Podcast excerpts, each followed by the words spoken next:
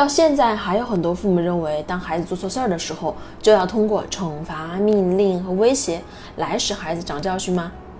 你别说，这些父母啊，和弗洛伊德的理论真是不谋而合。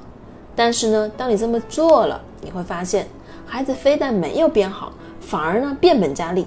为什么呢？因为啊，当你在责骂孩子的时候，其实呢，孩子会产生自责的，他们会产生。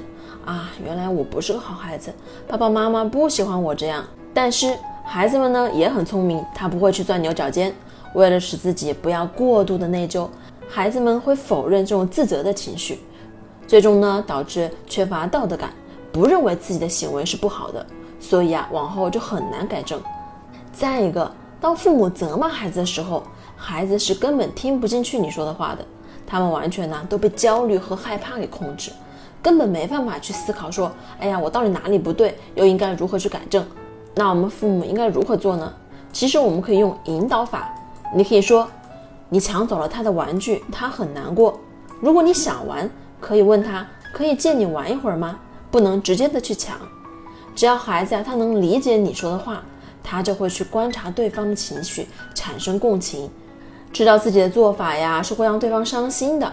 接着呢？父母可以温和的要求孩子要遵守规则，引导孩子应该如何去做。孩子啊，不仅学到了正确的处理方法，还能主动的服从道德标准，这不是一个更好的方法吗？